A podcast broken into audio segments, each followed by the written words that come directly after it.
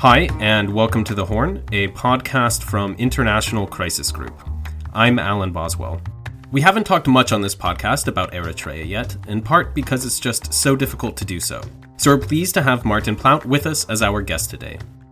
Martin is an author and journalist and currently a senior research fellow at the University of London. He's been covering Eritrea for almost 40 years. In this episode, we talk with Martin about President Isaias Afwerki's unyielding grip on power and regional ambitions, as well as Eritrea's uncertain future. Martin, welcome to the podcast. Oh, it's a pleasure. So, we've talked a lot on this podcast about the big political shifts going on in the Horn of Africa region.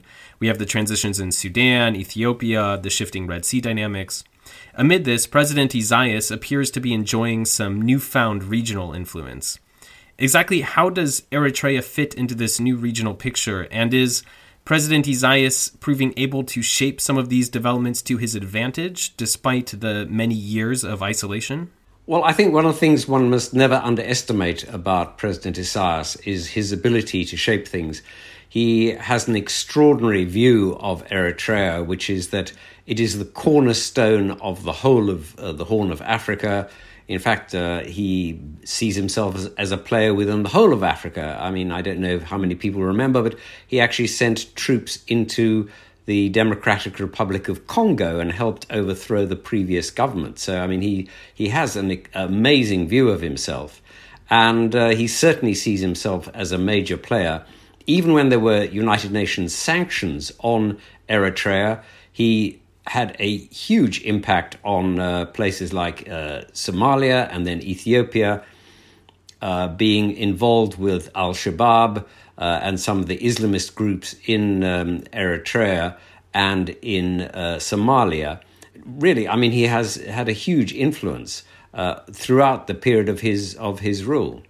So, of course, one of the major recent developments in the region is the rise of Prime Minister Abiy Ahmed in Ethiopia. And soon after he came to power, you saw this Ethiopia Eritrea peace deal, uh, for which, of course, Prime Minister Abiy received the, the Nobel Prize. That was two years ago. What's happened since then? Initially, it had a very dramatic impact because, of course, Prime Minister Abiy went to Eritrea, and the enthusiasm of the Eritrean people for his visit was astonishing. I mean, people came out in their tens of thousands, welcomed him. There was a huge optimism. Uh, the border was opened. Uh, uh, the Prime Minister saw the president, saw President uh, Isaias, uh, President Isaias even took him to see his grandchildren, which is something I don't think I've ever seen happen. So there was this huge feeling that things were on the up. But gradually, uh, President Isaias began to see that there were real problems for him. For one thing, with the border open, people flooded out of the country. Something like 5,000 plus a day simply took the road into Ethiopia and thought, this is our one chance to leave, and they left. And um, President Isaias basically thought, this is terrible, I'm going to lose all my people and he then uh, locked down the border. The border is once again closed. Um, and all these subsidiary negotiations that should have taken place about how to solve the border issue that goes back to the war between Ethiopia and Eritrea of 1998 to 2000 um, none of them took place. None of those discussions uh, over what to do about the border took place. So, for example, there were some villages that were allocated uh, to one side of the border that were actually on the other. Well, what do you do about that? Uh, if the border goes through a village, how do you sh- share the land? All those questions need to be answered. And as far as we can see, none of those negotiations have actually taken place. How much of the lack of progress is also due to the regional power of, of Tigray in Ethiopia and, of course, the elite there and their you know long running dispute with um, President Isaias? Well, you, you put your finger on the most critical issue, absolutely. Uh, the relationship between Eritrea and the Eritrean government and the Tigrayan people is long and complex. Uh, I mean, they've sometimes fought side by side with each other um, against the um, the government in in Ethiopia, and sometimes they've fought against each other. And uh, I'm afraid there is there's some terrible historic precedents. I mean, I don't know how many people remember, but in 1984 85, in the great famine of Ethiopia, the Eritreans closed the border to Sudan and prevented grain, emergency grain, from going from Sudan into Tigray. And the Tigrayans had to evacuate something like 100,000 people so that they didn't starve. Now, the Tigrayans have never forgotten that, as you can imagine. And that has been the huge problem, is that the governments literally loathe each other. And uh, President Isaias is determined to try and end the uh, the rule of the uh, Tigrayans in Tigray, the TPLF, which is the party that rules Tigray, and the Tigrayans, of course, uh, see him in much the same terms. President Isaias has used the unresolved border dispute with Ethiopia to keep Eritrea for a long time on a on a permanent quasi war footing. Um, there was a lot of speculation when the 2018 peace deal with Ethiopia and Eritrea was signed that this might weaken uh, President Isaias's grip somehow on power. Um, does that look like that has happened at all? No, I don't think so. I mean, one shouldn't forget that uh, President Isaias is the Eritrean state. I mean, he literally rules the country with perhaps a couple of dozen people, and there's nobody else that has any say in power whatsoever. There are no opposition parties allowed, there are no uh, free media, there's no judiciary, there's no uh, constitution. So he does what he likes, and quite frankly, at the mo- as long as you have the guns with yourself, you can do whatever you want. So there is no suggestion that uh, President Isaias has in some way been weakened by what took place. And the fact that you have national service conscripts who are now mobilized permanently, uh, ready for whatever's required, I mean, either for uh, you know fighting another war if that was to take place, or for just use in the mines, on the roads, anything else. Um, that hasn't really undermined him. Although people loathe going into it and flee the country, there's not much else they can do. Do you think there's any prospect of that national service being unwound while President Isaias is in power? Has it become too instrumental to his continuing rule? I think it's too instrumental to his rule. It is. It is absolutely clear that he he not only feels that it is um, uh, the best way of, ru- of running the country because uh, nobody else has a say in what's going on, but it it also is important in a sense culturally because the one thing that he really loathed was uh, after 1991, when the, his forces took uh, the capital Asmara at the end of their 30 year war of uh, independence against Ethiopia, the one thing that he absolutely loathed was the fact that uh, the, the men and women who had been his troops in fighting that war frankly began to behave as if they were just civilians and no longer listened to him, began to challenge him. And, you know, there was actually an attempt to force him to give them decent pay. Uh, and uh, you know his troops forced him to come to a stadium to listen to them, and he absolutely hated that.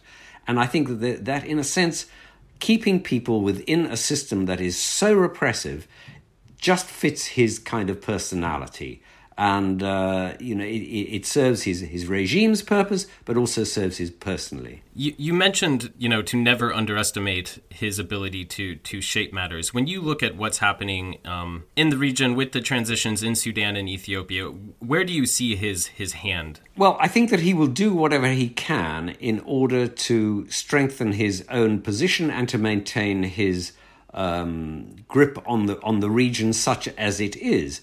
So, I mean, for example, uh, if you take Djibouti, there is an ongoing border dispute that has not been resolved despite endless attempts to do so. Um, relations with Sudan go up and down. Sometimes they're good, sometimes they're very bad. Sometimes he has links with the opposition, sometimes he li- links with the government in Khartoum. And, you know, all of these are a juggling uh, act that, and he sees himself as someone who can play whatever forces there are in the region.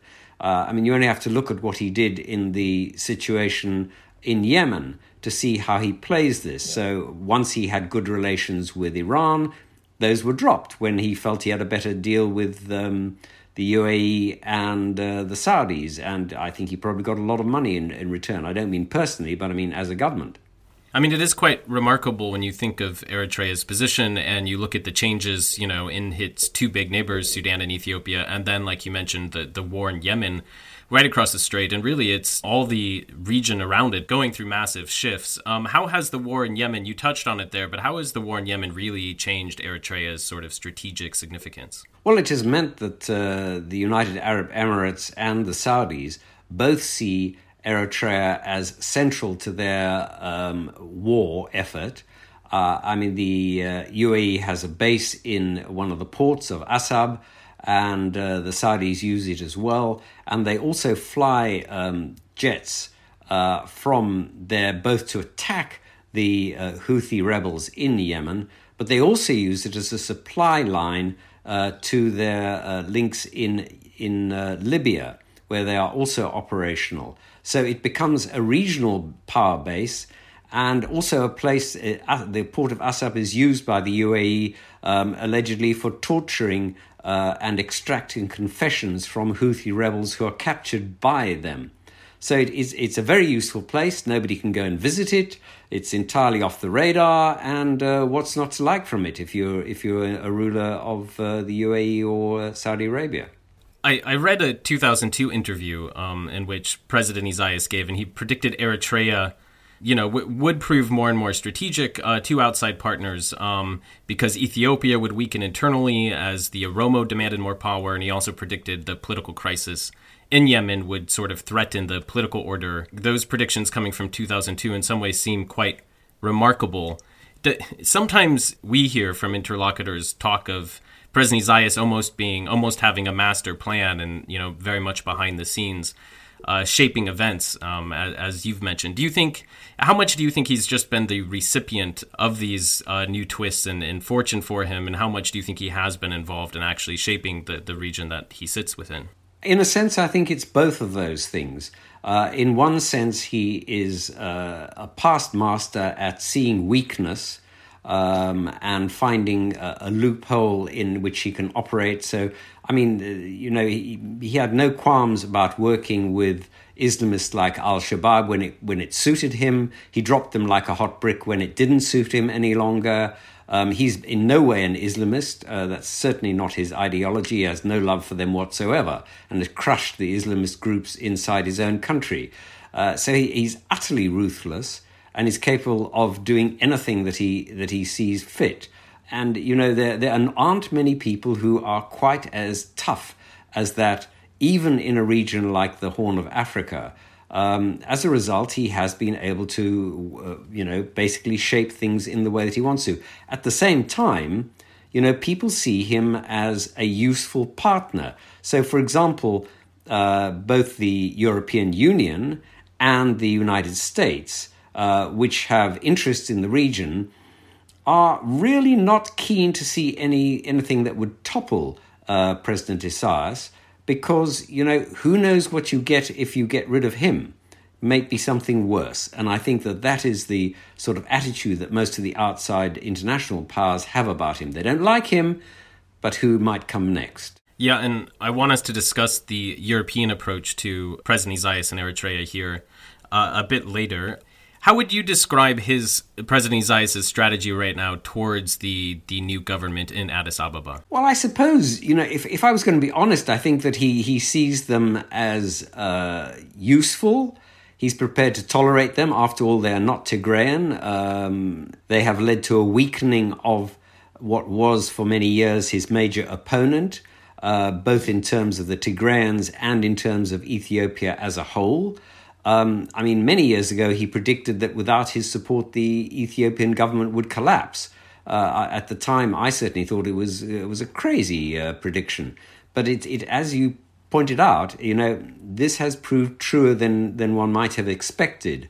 Um, I mean, how this develops over a period of time, of course, is impossible to know. Uh, but he has been very, very shrewd in what in what he does and this ability to, to twist events to his ends has been extremely effective. Now, Eritrea still refuses to, to participate in IGAD. Do you think President Isaias has a vision for a different sort of regional order, and, and, and what does that look like? I think the regional order that he'd like to see is one which takes uh, his view of Eritrea as being a linchpin of the region uh, seriously. Uh, and you know he he doesn't really like the idea of having to share power with with others in the region. Yes, he will work with them. Uh, there's no doubt about that. Uh, but you know why why share power? And you know he's he's never seen any point in um, getting assistance from anybody else from the outside. Uh, he he got rid of, um, quite frankly, almost all of the aid agencies that were operational in Eritrea at independence. He either ignored them or finally just told them to, to leave. Uh, and anyone else who's tried to work with him finds the same. So, you know, unless it's on his terms and on his terms only, there's no reason why he should cooperate with anyone. Um, having said that, there are there is one major development which on which he does require cooperation, and that is a potash mine in the Danakil, which is massive, absolutely huge and uh, that would, requires cross-border cooperation with Ethiopia. And I think it is one of the drivers of the deal with the Ethiopians, such as it is. Eritrea, you know, for a long time, sort of sponsored insurgent groups around the region, as you mentioned, um, often Ethiopian opposition groups, um, Al Shabaab in Somalia. Does that sort of behavior continue? I have absolutely no information that it is continuing. I think that he ended it. He saw it as being too dangerous and too uh, expensive in terms of international support and international uh, opprobrium. Um, I mean, after all, when he when he basically mended his ways and cut those ties with the Somali Islamist groups, it finally led to the lifting of uh, UN sanctions and better relations with um, some of the international uh, powers. And so I suppose you know there's there's no reason why continue a strategy if if if it's if it's served its purposes. And I, I have no information that he is doing it at the moment.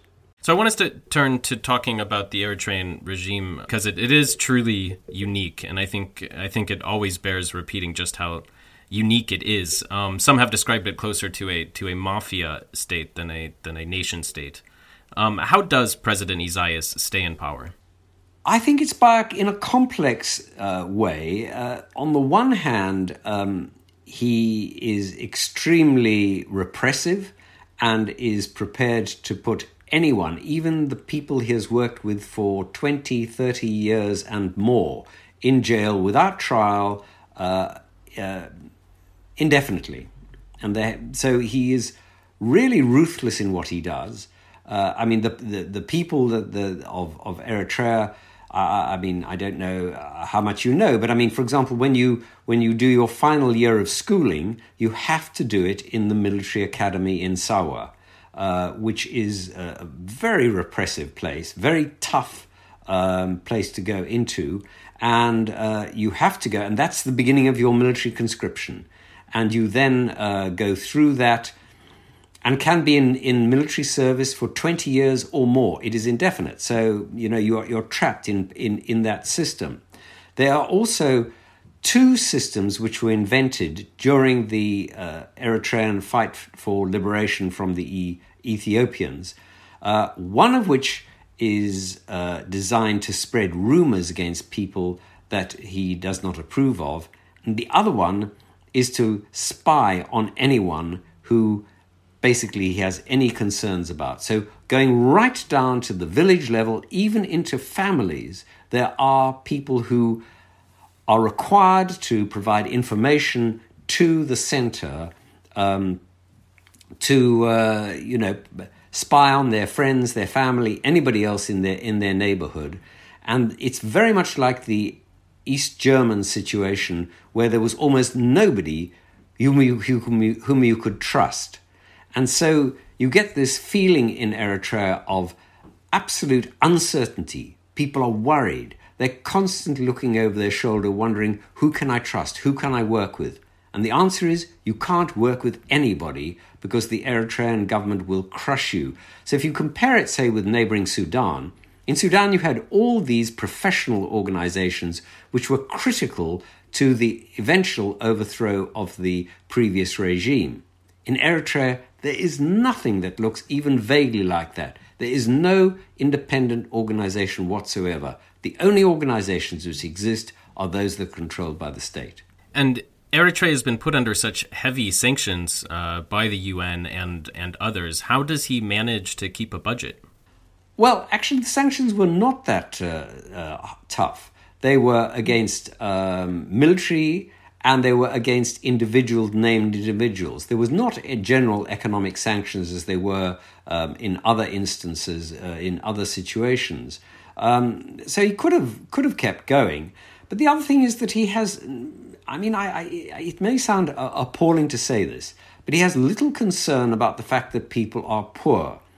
Um, I mean, in, in, Asmara, the capital, uh, there are almost daily cuts of power, there's little running water, there are shortages of all sorts of things. Doesn't concern him whatsoever. As long as people are being disciplined and controlled, that is enough. And the country really runs on a mixture of two things, one or three things, one of which is um, peasant agriculture. About 80% of people live in, in the villages and run, the, run little farms, which they survive on. The second is mining. There is some mining, and that, that provides some income. And the third is the diaspora.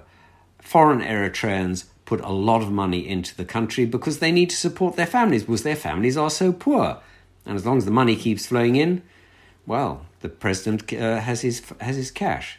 What is life like uh, for the Eritrean uh, diaspora under the shadow of this regime? In your in your book, you go through some, you know, you describe in detail sort of the long arm reach of this Asmara regime, even to you know the hundreds of thousands who have who have fled. Well, it, it exists exists in a sense in the, exactly the same way as it does inside the country.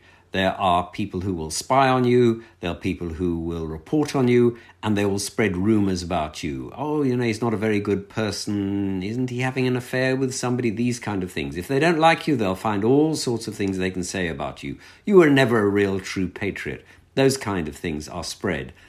The other thing is that they infiltrate people into uh, foreign government services.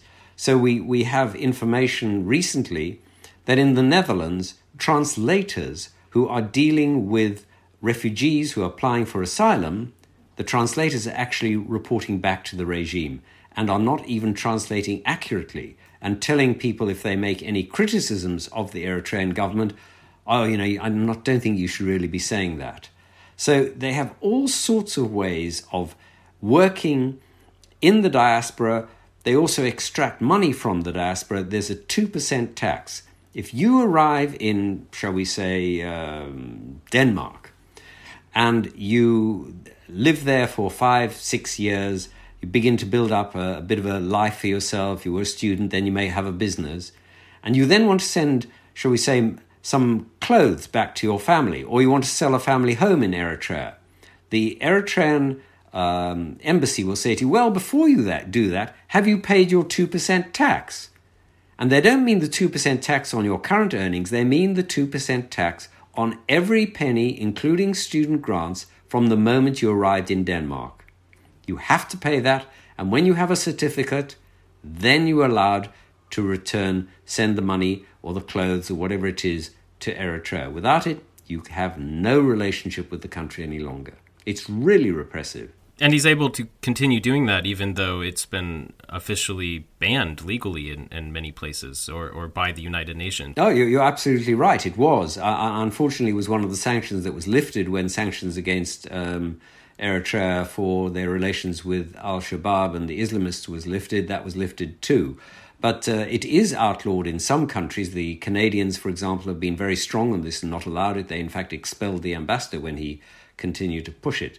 Um, but uh, you know, most countries, quite frankly, Eritrea is a small country, three, four million, maybe five million people. Nobody knows. There's never been a census in recent times.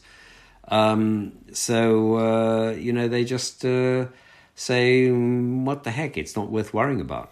And life is so difficult in Eritrea that hundreds of thousands have, you know, tried to flee to to other countries as refugees uh, many of them to Europe. Um, and President Isaias has also managed to to uh, have this play to his advantage as well. Well, indeed, it does. It certainly plays to his advantage because it means that there are more people in the diaspora. It is like a safety valve. All the young kids who really are fed up with living under that kind of rule uh, flee to Ethiopia, Sudan, who still have you know huge refugee camps for, with with Eritreans in them. And then if they if they have the get up and go, and it, it requires huge courage, you find a people smuggler. He takes you through the Sahara Desert and eventually possibly to Libya but those the links with between Libya and across the Mediterranean have become increasingly difficult. Uh, the uh, since 2015, the European Union has effectively built what is an effective wall across the Mediterranean. I don't mean a literal wall, but a, a sort of legal legal wall across the Mediterranean. And um, you know, in a lot of countries, you now, uh, you know, Switzerland, for example, now puts people on a plane even if they've got that far puts them on the plane back to back to Eritrea. So it's it's a really really tough situation. And you know Europe looks at Eritrea and they see a country that sits on the, the Red Sea, which is which is you know strategically very vital for them.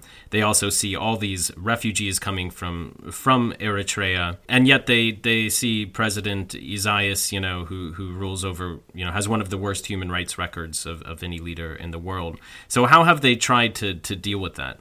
Well, they've they've done uh, two things. The first is that they have tried to assist Eritrea by providing them with development funds um, in the hopes that Eritrea becomes more prosperous and people have a better life and therefore they don't flee. And the second thing that they have done is that they have, through what's known as the Khartoum process, they have uh, set up a series of links which provide information, it's uh, information sharing, information gathering through Interpol with the Eritrean government. Uh, as one of the many recipients of this information, there's a regional operations center in Khartoum, which is, uh, has European personnel in it who have been gathering and supplying this information. So they've been doing everything that they possibly can to end the number of uh, refugees who cross the Mediterranean. Mustn't forget, in 2015, there were a million people who arrived on Europe's shores, and there was such pressure on the European Union governments that they basically uh, said, whatever it takes, we're going to stop it. So Eritrea now is an honored partner in this relationship. They, in fact, were chairing the whole uh, relationship between the European Union and Africa uh, a couple of years ago, and uh, they seem as an equal partner in getting anything they can. Are there any signs that this political engagement is producing any fruits? Well, not really, because uh, the uh, Eritreans basically, I mean, to put it bluntly, don't give a damn. Uh, you can offer them anything you like, but their basic attitude is we do it on our own. So you can offer them huge amounts of money, you can offer them assistance. And they say, yeah, fine. You want to give it to us, give it to us, but it's on our terms. Uh, so there's been no shaping of the regime, there's been no lessening of the repression. Um, I mean, the many, many recommendations which were made by the UN Human Rights Commission after lengthy reports, I can't think of any that have been implemented. Are we any closer to seeing any signs of a light at the end of the tunnel, if you will, of uh, rule? For instance, how is his health? What is the status of, of internal opposition? Uh, or is it very difficult to tell the answer to any of those questions? It's very difficult. Um, I, I, I, he had cerebral malaria um, some years ago, but he seems to have recovered from it. I know of no indication that he's anything but uh, well and healthy. Uh, he used to drink a lot, I was told, but um, I, I, think that's been moderated in recent years. So I, I don't think that, uh, you know, apart from the normal aging, that he has any real problems on that front. As for internal opposition, some people have taken not to the streets really in recent years, but they have put up posters, they have put up slogans uh, criticizing the government. But uh, you know you've got to be exceptionally brave to do it uh, because you know there's such a system of spies and network of informers that uh, who can you trust? It's really really difficult. So uh, you know there's no indication that the, the government is about to fall. Um, having said that, you know, the one thing you can be sure about with repressive regimes like this is that you can't see the change coming until it hits you. And as you've talked about repeatedly thus far, you know, this is this is a country really just remarkably wrapped up around one figure. What might a post Isaias Eritrea look like? You know, I must be honest with you, I haven't the faintest idea. Um, the the only thing that you can look at and, and is to say that there are some positive elements. Uh, the one is that the there is no religious hostility between the Christian and the uh, Muslim communities. They've always got on pretty well. There has been tension. There was tension in the 1960s, 70s. But uh, since then, they've had good relations, and there's a real attempt by the diaspora to make sure that, that continues, um, that people link up.